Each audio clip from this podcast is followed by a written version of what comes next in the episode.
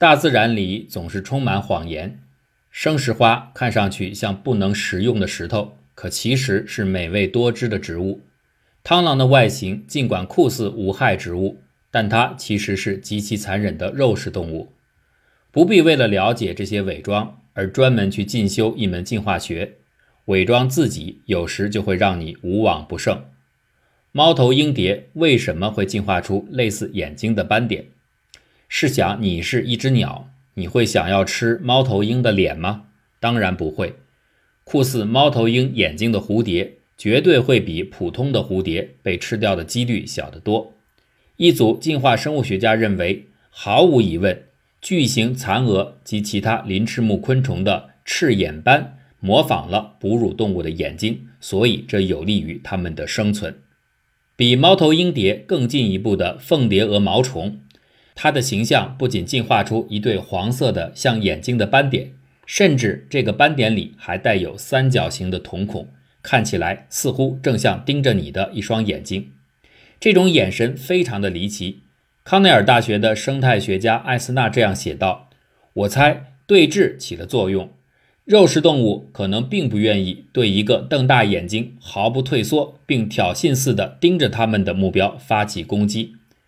艾斯纳通过向三十名学生展示不同形状的瞳孔，证实了正是这对显而易见的瞳孔让毛毛虫能够有凝视天敌的效果。大多数学生都认为三角瞳孔的注视使人产生的感觉最为强烈。根据仿生学研究的结果。结论显而易见，凤蝶蛾的眼状斑点保护它不受食肉动物的伤害，因为它的形状恰好能够制造出一种幻觉，感觉在被一双灵动的大眼注视着。假眼睛是大自然的一个伟大的伎俩，但这一招似乎只能够愚弄人类，却愚弄不了鸟类。剑桥大学的动物学家马丁·斯蒂文斯和他的同事没有上当，他们推测。这些斑点之所以能够吓退捕食者的原因，可能是因为它们太过引人瞩目，而并不是因为它们的外形看上去像眼睛。当然，在我们人类看来，的确这些形象很像眼睛。可是人类对眼睛的图形很敏感，或许鸟儿的大脑不似我们这般对眼睛的外形敏感，它们可能只是对强烈的视觉对比比较敏感。为了寻找到确切的答案。斯蒂文斯和他的团队把粉虫放入鸟食器当中，一组鸟食器的背景用的就是眼状斑点图形，另一种是同样的色彩对比很强烈的普通正方形或长方形。受试组的鸟食器则配有中性的背景。他的研究小组发现，不论背景是不是像眼睛，捕食者都会由于背景明显的视觉反差而却步。猫头鹰蝶和凤蝶蛾身上的斑点，不管在任何一个人看来，都会立刻把它联系到眼睛的形象。这让所有人都毫无疑问地推断和假定，鸟也会因为同样的认知而被蒙骗。但其实被蒙骗的恰恰是我们。假眼睛几乎每次都能让我们上当，它让我们认为，即使没有人类思维的动物，也会有像我们一样的思考。作为这个星球上最为社会化的物种之一，人类之所以对眼睛格外的敏感，是因为眼睛是让我们得以透视他人心灵的窗口。人们很容易根据他人的视线来追踪其注意焦点，并了解其思想。通过视线，能够合理的感受到别人的所思所想，对于他们接下来会做些什么，可以提前获得情报。既然观察他人的眼睛好处是如此显而易见，那么顺理成章，人们对任何和眼睛相似的，哪怕只是模模糊糊有点相似的东西，都会异常的敏感。真正令人吃惊的是我们的敏感程度。无数人曾经在各种各样的场景当中报告他们看到过鬼脸或者鬼眼的形象，这些眼睛其实是脑中所幻想出的。这是心智的作用，是无法抑制的。因为当一个人感觉到自己正在被注视，哪怕是只有那么一点点的感觉，如同被类似于猫头鹰蝶翅膀上的眼状斑点看着，人们的行为就好像正被一个富有哲思和判断力的观察者注视一样，会出现种种的异常。有一个实验，名字叫做命运。这个命运并不是测试人的好运和厄运，命运是麻省理工学院设计的一款机器人的名称。一组参加测试的波士顿居民的志愿者，他们面前的屏幕上就呈现出命运机器人的照片。命运的形象是一双大大的、充满警惕性的眼睛。实验结果显示，在命运注视下的一组。比另外一组的慷慨度提高了百分之三十，而在另外一项研究当中，纽卡斯尔大学的心理学教授们并没有意识到自己也成为一项心理学实验的受试者。在心理学系，教授们把钱放进所谓的诚实箱当中，为在收发时饮用的茶水和咖啡自行买单。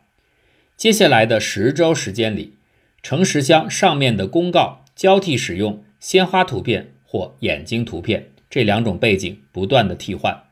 结果表明，使用眼睛图片时，这些教授放进诚实箱里的钱，比在有鲜花图片时平均要高出三倍之多。没有人看着这些教授，真正盯着他们的只有那个图片的眼睛，而这一点恰恰让他们感受到自己正被一个富于智慧的灵魂注视着。一副眼睛的图片足以让人们的行动。犹如在别人监视之下。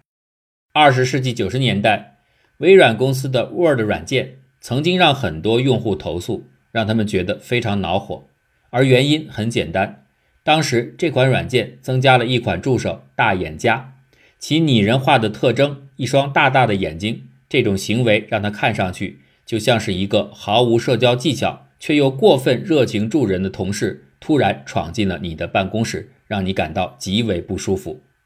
眼睛或许只是一个通道，它让人类可以通过这种熟悉的印记来对周围环境有一个更加温柔的接纳。而实际上，即便是没有眼睛这样天然的拟人道具，人类还是能够不断的在冰冷的物质世界当中寻找到他们认为存在的灵魂。这不光是一般感性的人，即便是严肃的科学家也是如此。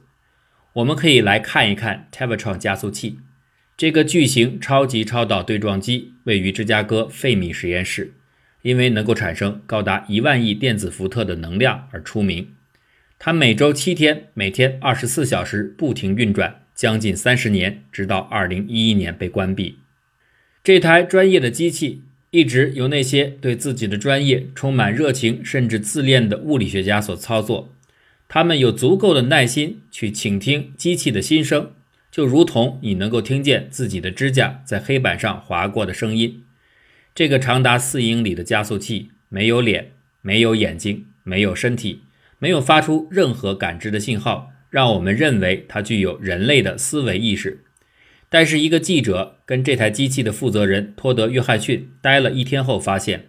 所有的物理学家和加速器之间。存在着一种令人惊讶的人际关系，在他们眼中，粒子加速器不是冰冷的机器，它有自己的情绪，有自己的脾气。他们将它称之为太福。约翰逊说：“一切都像上了发条一样运转着，突然之间哪儿出了问题，紧接着又有另外的地方不对了。问题总是不出则已，一出就是一个接一个。”这让你很难不把它和人的某些特征联系起来。你总是会听到科学家们说：“好吧，太傅今天很不高兴，太傅闹脾气了。”为什么一切正常的时候，这台粒子加速器显得没有思维，但当它坏掉时，就突然有了自己的思维？通用动力机器人系统的首席科学家也表达了对他公司的战争机器人同样的感受。你总是开始赋予每一个机器人以个性。比如说，他们的性格在转向装置出现松动的时候就开始表现出来。产生这样的感受几乎是人类普遍的现象。有人对美国公共电台的汽车脱口秀栏目的近九百位听众做过一项调查，除了一些常见的关于汽车的问题之外，这些听众还回答了一些很古怪的提问，比如他们认为自己的爱车在多大程度上是具有思想的，包括信念。欲望、性格等等，调查报告也显示了他们汽车的可靠性，特别是汽车需要临时做保养和发生不明原因故障的频率。就像前面的粒子加速器和机器人一样，汽车的性能越不可靠，越有更多的人说他们具有思维。另外一项电脑用户的调查也得出相同的结论：电脑出现的故障越多，就有越多的用户说他们的电子计算机有自己的想法。这些相关性表明，意外的行为引发了人们的第六感，无论对象是汽车还是电脑，是粒子对撞机还是个人。